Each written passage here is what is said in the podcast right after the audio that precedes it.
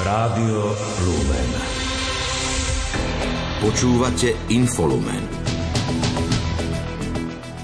V Bratislave sa rozlúčili so zosnulým lekárom Vladimírom Krčmérim. Stav emeritného pápeža Benedikta XVI. je podľa Vatikánu vážny, ale stabilizovaný. Ukrajina čelila masívnemu ruskému raketovému útoku. Vysielame Infolumen. Vítajú vás Richard Čvarba a Julia Kavecká.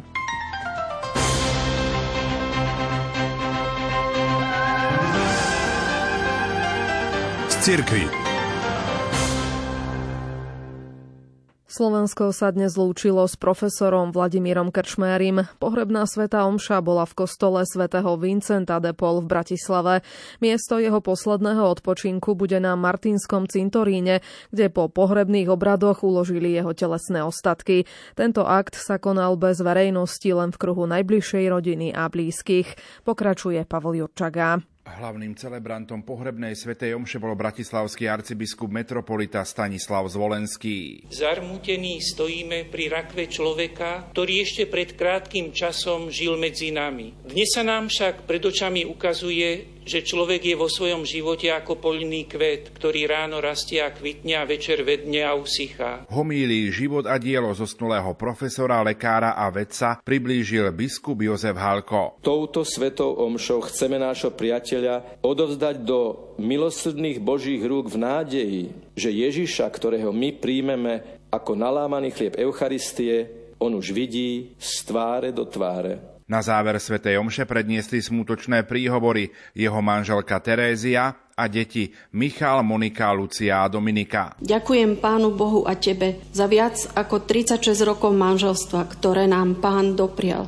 Roky spoločného života, počas ktorých sme stáli navzájom spolu pri sebe v šťastí, ale aj v ťažkých chvíľach, v zdraví, ale aj v chorobách. Prítomným sa prihovoril aj apoštolský nuncius na Slovensku Nikola Girasoli.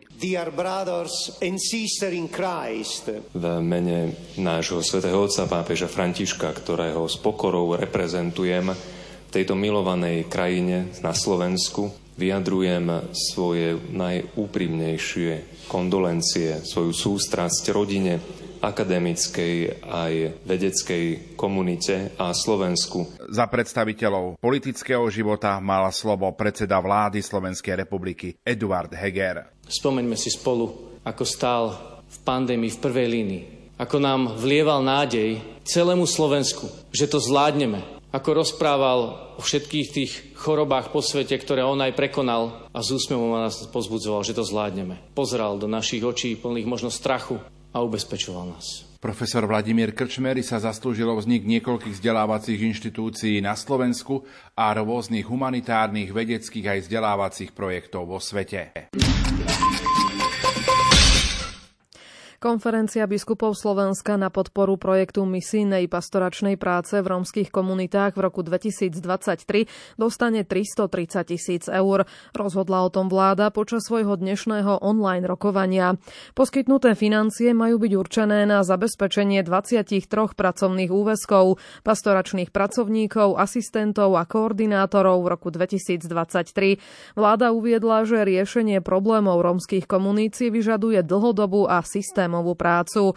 Koordinátorka KBS pre rómskú komunitu Renáta Ocilková pripomenula, že prostredníctvom finančnej podpory poskytnutej KBS sa podarilo v rokoch 2020 až 2022 zabezpečiť fungovanie viacerých pastoračných diel. Tie spolu pokrývajú približne 40 tisíc obyvateľov rómskej národnosti. Vďaka pastoračným pracovníkom sa podarilo zrealizovať dvojnásobok podujatí alebo aktivít, prác a služieb s Rómami a pre Rómov, čo sa odrazilo na kultivovanejšom správaní detí a postojoch dospelých. Takmer 100 podujatí v desiatich pastoračných dielach sa podarilo zrealizovať za uplynulý rok. Formáciou bol zachytený dvojnásobný počet ľudí, Viac ako 500 ľudí je v pravidelnej formácii, čo sa prejavilo aj lepším spolunažívaním s majoritou, zapojenie sa do farských dní, do obecných aktivít a tak ďalej. Deťom a mládeži bol venovaný dvojnásobný čas, zlepšila sa individuálna starostlivosť o deti a do vzdelávania detí boli zapojené aj ich mamy. Prebehla inklúzia rodiča do vzdelávania svojho dieťaťa. Posolstvo radosnej zvesti a mieru priniesol včera koncert súboru pre starú hudbu Solamente Naturali v Banskobystrickej meskej časti Radvaň. Spolu s hostiami z Moravy zahrali vianočnú pastorolu z 18. a 19. storočia aj pôvodnú verziu Tichej noci. Na koncerte nahrávala Jana Ondrejková. V kostole narodenia Panny Márie v Radvani zazneli včera staré vianočné piesne na historických hudobných nástrojoch. Spokojní boli nielen návštevníci, ale aj hudobníci, čo potvrdil Marek Čermák, ktorý hral na organovom spinete z 18. storočia. Je to hudba motivovaná pastýřskými zpěvy a pastýřskými nástroji, takže vlastně je to lidová hudba, je to strašně blízká hudba srdci a Bohu tím pádem. Súbor pre starú hudbu Solamente Naturali hráva v Banskej Bystrici niekoľkokrát do roka. Umelecký vedúci súboru Miloš Valent hovorí, že každý koncert je jedinečný. Pribudla pre moje potešenie Tichá noc, ktorá je veľmi známa skladba nie je ľahké ju nejakým spôsobom uchopiť, ale som sa dostal ku historickým materiálom, ako to vlastne bolo hrávané v 19. storočí, vlastne v dobe vzniku tejto piesne.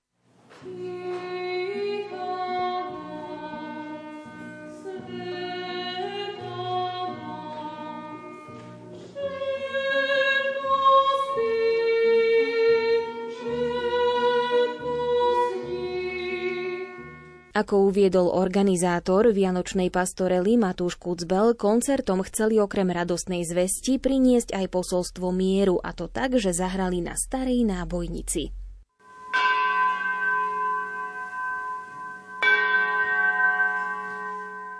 Keď sa na ňu udrie dreveným kladivom, tak vydáva naozaj zvuk ponášajúci sa na zvuk zvonu. A chceli sme touto symbolikou povedať, že zbranie najlepšie znejú, keď znejú ako hudobné nástroje. Koncert sa konal v rámci medzinárodných festivalov Vivat Vox Organi a Muzika Baroka.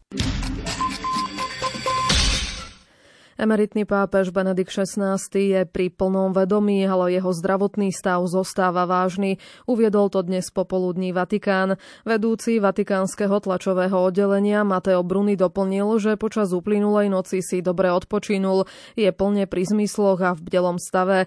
Dnes je situácia stabilizovaná, hoci jeho zdravotný stav zostáva vážny. Pápež František podľa neho stále apeluje na veriacich, aby sa modlili za jeho chorého 95-ročného predchodcu otcu. V nemeckom Rostoku sa v týchto dňoch koná 45. európske stretnutie komunity Téze. Téma tohto ročného stretnutia znie vnútorný život a solidarita. Svoje posolstvo zaslal účastníkom stretnutia aj pápež František. Mladých v ňom povzbudzuje mať jasno z oči voči prítomnému zlu a s dôverou sa obrácať na pána. Domáce spravodajstvo. Prípadné rokovania o podpore vlády i so 76 poslancami budú pokračovať v januári. Rokovania medzi sviatkami podľa dočasne povereného premiéra Eduarda Hegera prebiehať nebudú. Myslím si, že cez medzi sviatkami rokovania prebiehať nebudú, pretože ľudia naozaj si potrebujú oddychnúť a, a, a takže vrátime sa k tomu začiatkom, začiatkom januára. Eduard Heger tvrdí, že nemá žiadnu istotu, ako dopadnú rokovania o podpore vlády. Dodal, že urobí všetko preto, aby sa nestalo to, čo v roku 2012, keď sa k moci opäť dostal smer. O podpore kabinetu v parlamente chce rokovať so stranou SAS. Ja s nimi rokujem a o budúcnosti Slovenska. To je to dôležité, pretože ak si mám vybrať, či budem rokovať s človekom ako je Robert Fico a Peter Pellegrini, ktorí stvorili túto mafiu na Slovensku, ktorí okradli, táto mafia na Slovensku okradla Slovák, e, občanov Slovenskej republiky o, o miliardy, Uh, tak, uh, alebo budem rokovať s extrémistami, tak ani jeden z tých nevyberám. Samozrejme, že ostanem a budem rokovať s demokratmi. Rokovania potvrdil aj šéf SAS Richard Sulík, ktorý sa chce s dočasne povereným premiérom rozprávať o novej väčšine 76 poslancov. Nechcel ale povedať, aké podmienky bude mať SAS na prípadnú podporu zrekonštruovanej vlády. Ako to bude v januári, budeme vidieť. My sme sa opakovane vyjadrili, že všetky tri alternatívy sú lepšie ako tá vláda, ktorá tu bola No tak uvidíme teraz, že k akým dohodám dospieme v januári. Nie sme v tom totiž sami, máme len 20 poslancov. Na 76 treba 76, na predčasné voľby treba dokonca 90, čiže uvidíme, ako to bude. Richard Sulík je pripravený diskutovať aj o predčasných voľbách. Ich termín predpokladá na september. Len treba vedieť, že na to, to musí byť dohoda prakticky celého parlamentu, tie predčasné voľby, čiže závisí to aj od iných hráčov. Môj osobný typ, taká predpoveď je, že predčasné voľby budú v septembri, lebo to je dátum, pri ktorom každý bude, bude tak mierne nespokojný, ale dôležité, že rovnako budú všetci zúčastnení, budú rovnako mierne nespokojní a preto by to mohlo prejsť. Lebo viete, niektorí chcú čím skôr, iní vôbec, tretí chcú radnickú vládu, štvrtí nechcú radnickú vládu, čiže zo všetkých týchto možných alternatív tie predčasné voľby v septembri sú také, že mohli by prejsť, lebo všetci budú s nimi tak rovnako málo nespokojní. Krátko z domova. Štátnym investičným stimulom bude mať prístup väčšie množstvo firiem. Požiadavky na minimálnu výšku investícií aj minimálny počet nových pracovných miest sa počas nasledujúceho roka prechodne znížia oproti súčasnému stavu na polovicu. Vyplýva to z novely, ktorú dnes schválila vláda. Zvýšenie ceny tepla pre domácnosti v bytových domoch nebude obmedzené rastom aktuálnych cien o maximálne 15% ako to schválila vláda 15. decembra, ale nárast bude o maximálne 20 eur na megawatt hodinu. Vyplýva to z novely nariadenia, ktorú dnes schválila vláda. Prezidentka Zuzana Čaputová podpísala novelu, ktorá oslobodí od odvodov 5000 eurové príspevky pre zdravotníkov.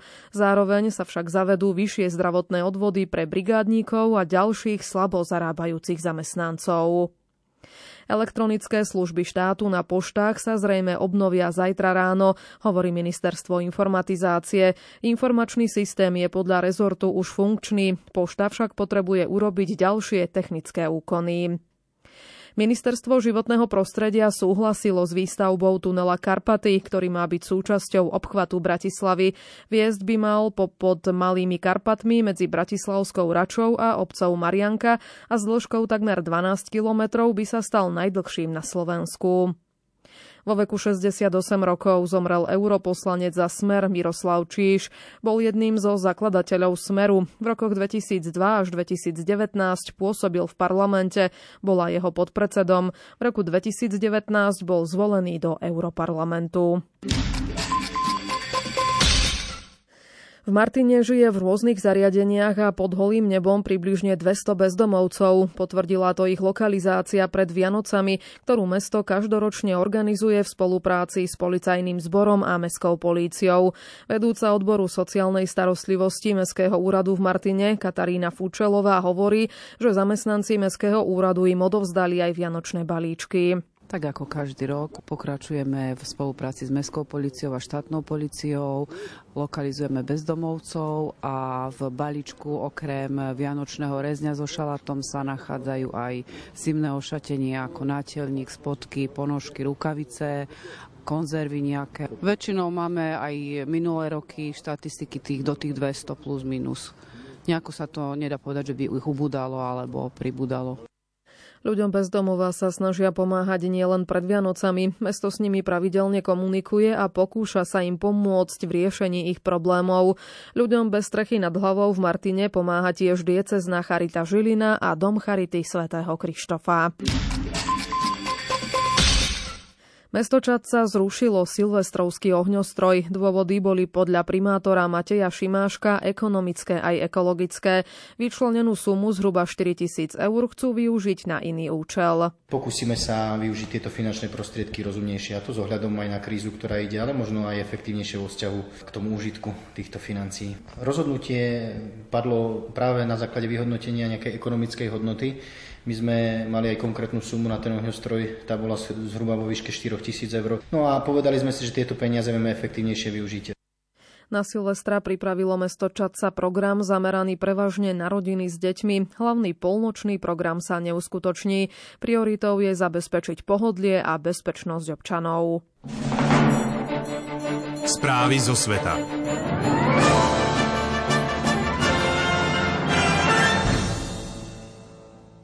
Rusko dnes ráno spustilo masívny raketový útok proti Ukrajine. Viaceré ukrajinské mestá hlasia výpadky prúdu a poškodenia energetickej infraštruktúry.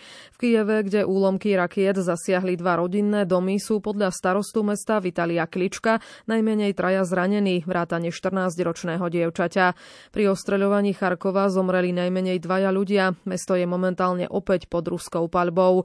Lvov na západe Ukrajiny sa ocitol z 90% bez prúdu prúdu, oznámil jeho starosta Andri Sadový.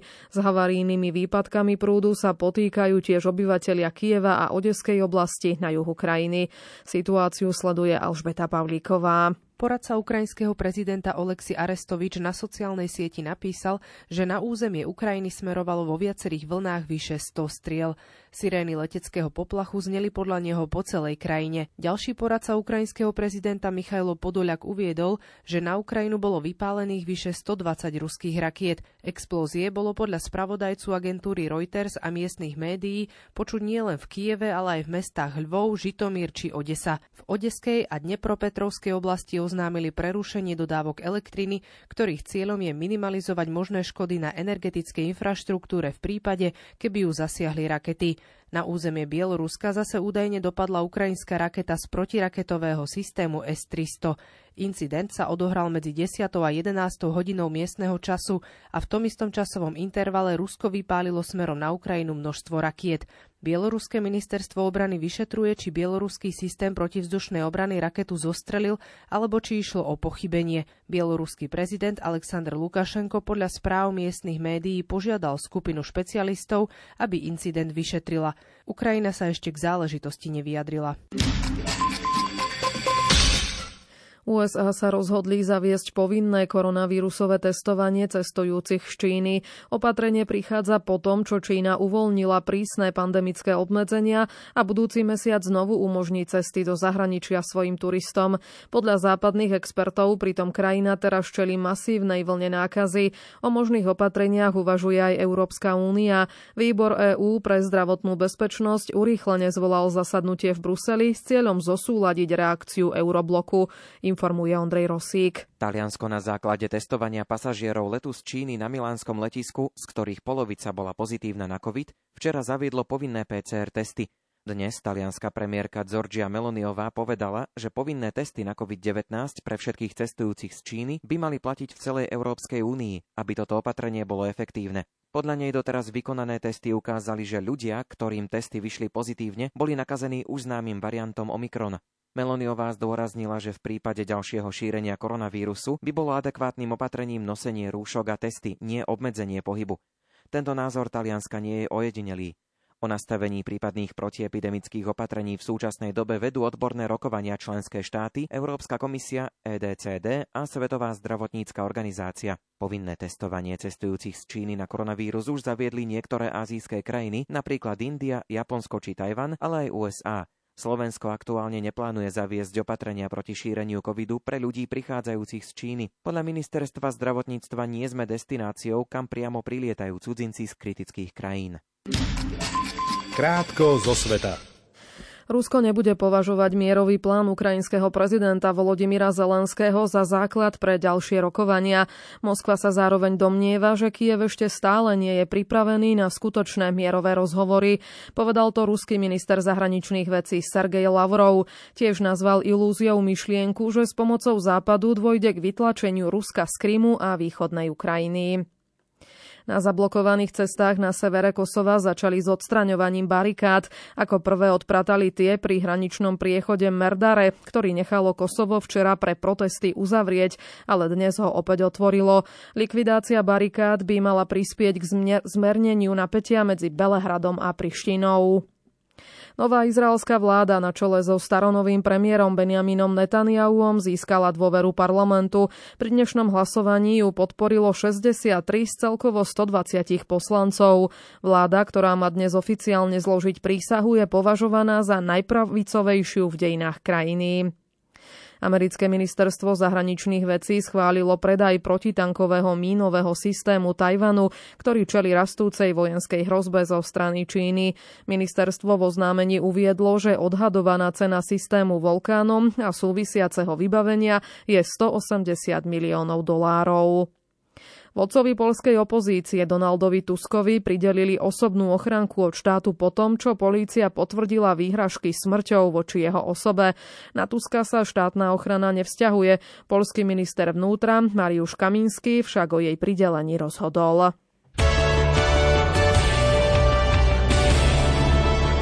Šport Rádia Lumen.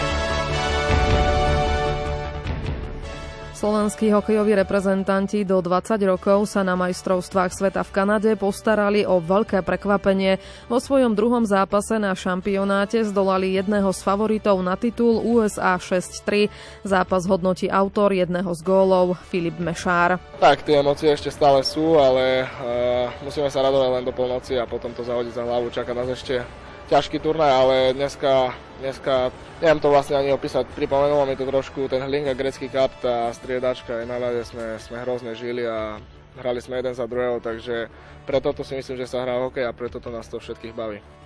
V ďalšom zápase sa zverenci Ivana Feneša stretnú zajtra s Lotyšskom.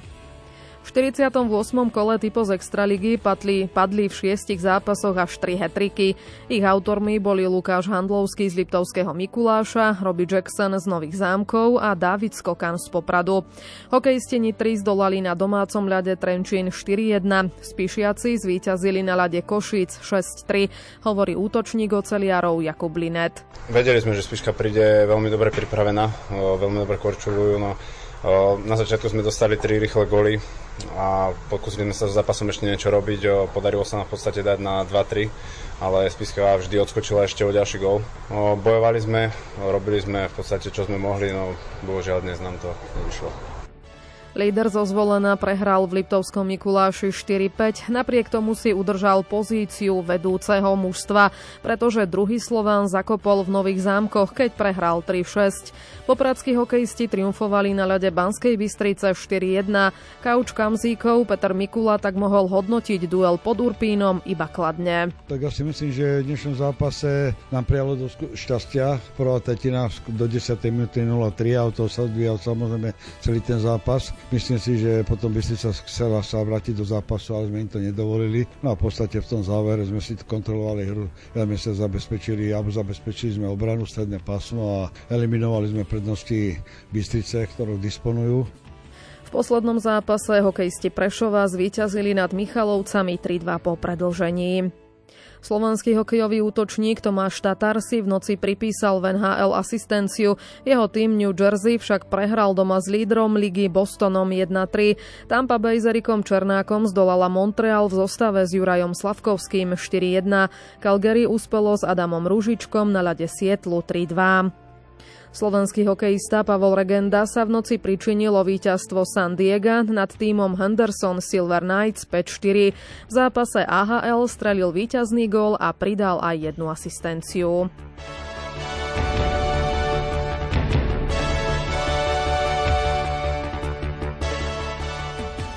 Slovenská lyžiarka Petra Vlhová sa usadila po prvom kole nočného slalomu Svetového pohára na 5. mieste. V rakúskom Sameringu vedie s náskokom 72 stotín američanka Mikaela Šifrinová. Vlhová za ňou zaostala o viac ako sekundu.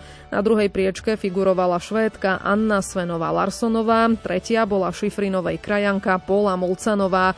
Druhé kolo je na programe o 18.30. Švajčiarsky lyžiar Marko Odermatt triumfoval v dnešnom Super G svetového pohára. V talianskom Bormiu predstihol o 64 stotín víťaza včerajšieho zjazdu Rakúšana Vincenta Krichmajera a upevnil si post lídra celkového poradia. Tretí skončil ďalší helvet Lloyd Mayard.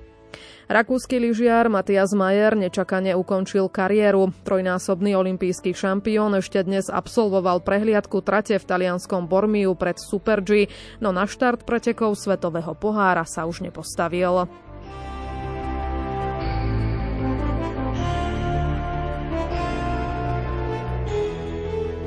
Srbský tenista Novak Djokovic zopakoval svoje predchádzajúce vyjadrenia, že nemá ťažké srdce na Austráliu. Držiteľ 21 Grand Slamových titulov sa vrátil na austrálsku pôdu takmer rok potom, ako ho deportovali z krajiny.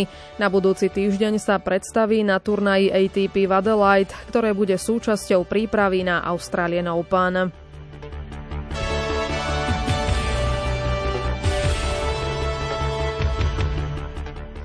Slovenskí hádzanári postúpili do finále Karpatského pohára v rumúnskej Oradeji. Zverenci trénera Fernanda Guricha v semifinále zdolali domácich Rumunov 31-30 a o trofej budú bojovať ešte dnes proti Egyptianom, ktorí si poradili s Alžírčanmi hladko 38-27. Slovenská reprezentantka v skokoch na lyžiach Tamara Mesíková nepostúpila ani na druhom podujatí silvestrovského turné do druhého kola. Na strednom mostíku v rakúskom Vilachu obsadila 47. miesto so ziskom 68 bodov, keď dosiahla výkon 68,5 metra.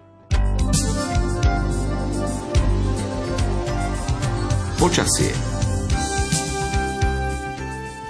Výraznú zmenu počasia neočakávame podľa Petra Jurčoviča ani zajtra. Piatok bude asi podobný ako dnešný deň, to znamená stále treba rátať s tým, že bude veľká oblačnosť, bude až zamračené, budú aj hmly, ale zrážok zatiaľ málo, najmä v nočných hodinách ešte kde nič tu nič a vďaka tomu, že bude veľa oblakov, tak ani mrazy veľké nebudú, no tak na juhu plus 3, na severe asi minus 3, no a no, možno minus 4, ale to je nič, to, to sa nedá hovoriť o zime.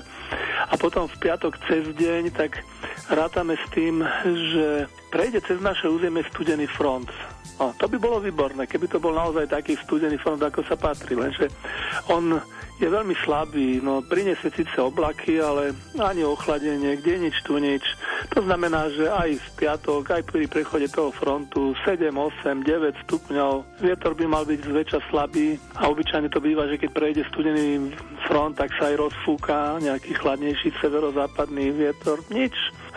Zrážok bude možno tre- cez deň trošku viac, ale aj tak asi tak 1 až 5 mm.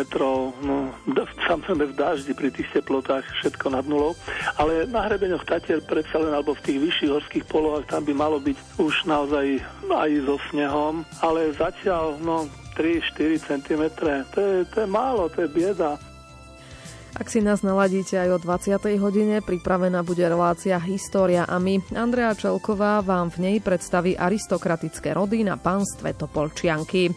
Infolumen dnes vysielali Richard Švarba a Julia Kavecká. Do počutia.